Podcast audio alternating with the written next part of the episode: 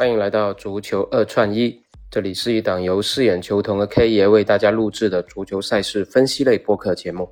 大家好，我是饰演球童，那今天依然是由我单口来为大家分享今天晚上的赛事啊。那首先先回顾一下我们之前的上一期节目啊，应该说是一个大丰收啊。那意甲的收官，包括西甲的收官，我们是4场比赛全部都命中了，包括亚特兰大大球啊，然后罗马的胜出，尤文的胜出，包括塞尔塔战胜那个巴萨抢分呢，4场比赛全部都结果都是命中了。那应该是在5大联赛如我们所愿啊，最后收官的时刻给我们这个节目来一个大丰收啊。那希望这个运气也能延续一下，毕竟这个赛季还有一些重头戏的决赛没有打完啊。首先就是今天晚上的欧会杯的决赛，由意甲的佛罗伦萨迎战英超的西汉姆联队。那这一场比赛今天是我们分享的一个重点啊。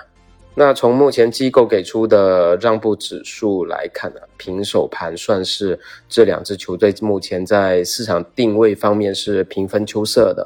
但是有一些基础面大家还是可以稍微对整个比赛的一些思路的逻辑去做一些判断的。那包括今天晚上的比赛场地是在捷克的布拉格，那虽然表面上看出来是一个中立的场地，但实际上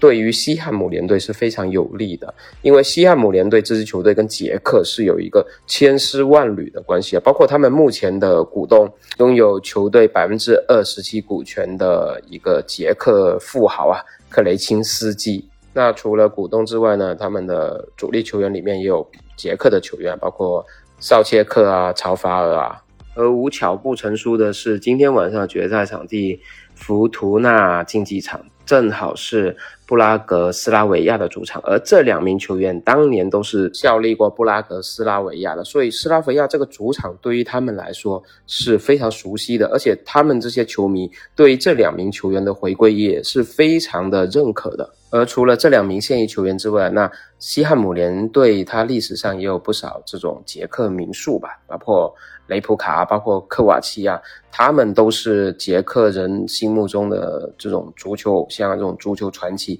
所以除了拥有切赫的阿森纳还有切尔西之外，那西汉姆实际上是在整个捷克国家里面知名度仅差于枪手和蓝军，所以这支球队回到捷克打这场欧会杯的决赛，相信能赢得很多捷克中立球迷的支持。所以这场比赛表面上是一个平手均衡的一个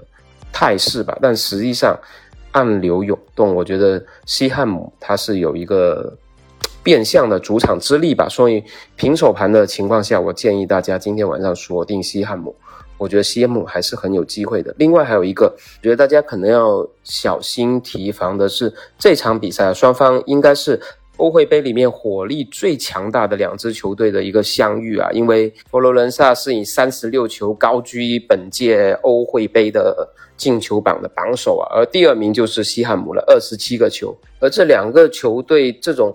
进球含量非常足的这种碰撞啊，结果机构在大小球方面只开出了 2.25 的这个指数，我觉得还是足够引起大家的一个警惕的。 2.25 非常非常的便宜啊，相对于这2支球队目前在整个杯赛里面展示出来的一个进攻力来说，所以我觉得最优选可能还是今天晚上我们刚才提到的西汉姆联队的一个平手，甚至是西汉姆联队的一个夺冠，这2个都是比较好的选择。另外一个就是可能是双方都进球，我觉得双方都进球也会高于这个大球的这个概率的，毕竟想要打出大球，我觉得双方进球是一个首要的要素吧，不可能说3-0的这样的大比分出来的，我觉得3-0、0-3还是几率会非常的小的，可能最多1-1乃至于1-2，可能这样是比较不错的一个比分的选择，在90分钟之内。 OK， 今天这场比赛就跟大家聊到这里，因为时间比较晚了，现在已经接近